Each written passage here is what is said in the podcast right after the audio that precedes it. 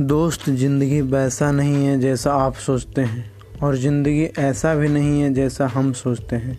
मुझे लगता है ज़िंदगी हम दोनों जैसा सोचते हैं, उसके बीच में कहीं है।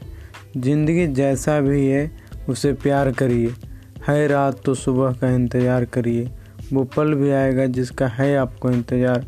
बस धैर्य रखिए और विश्वास करिए। धन्यवाद।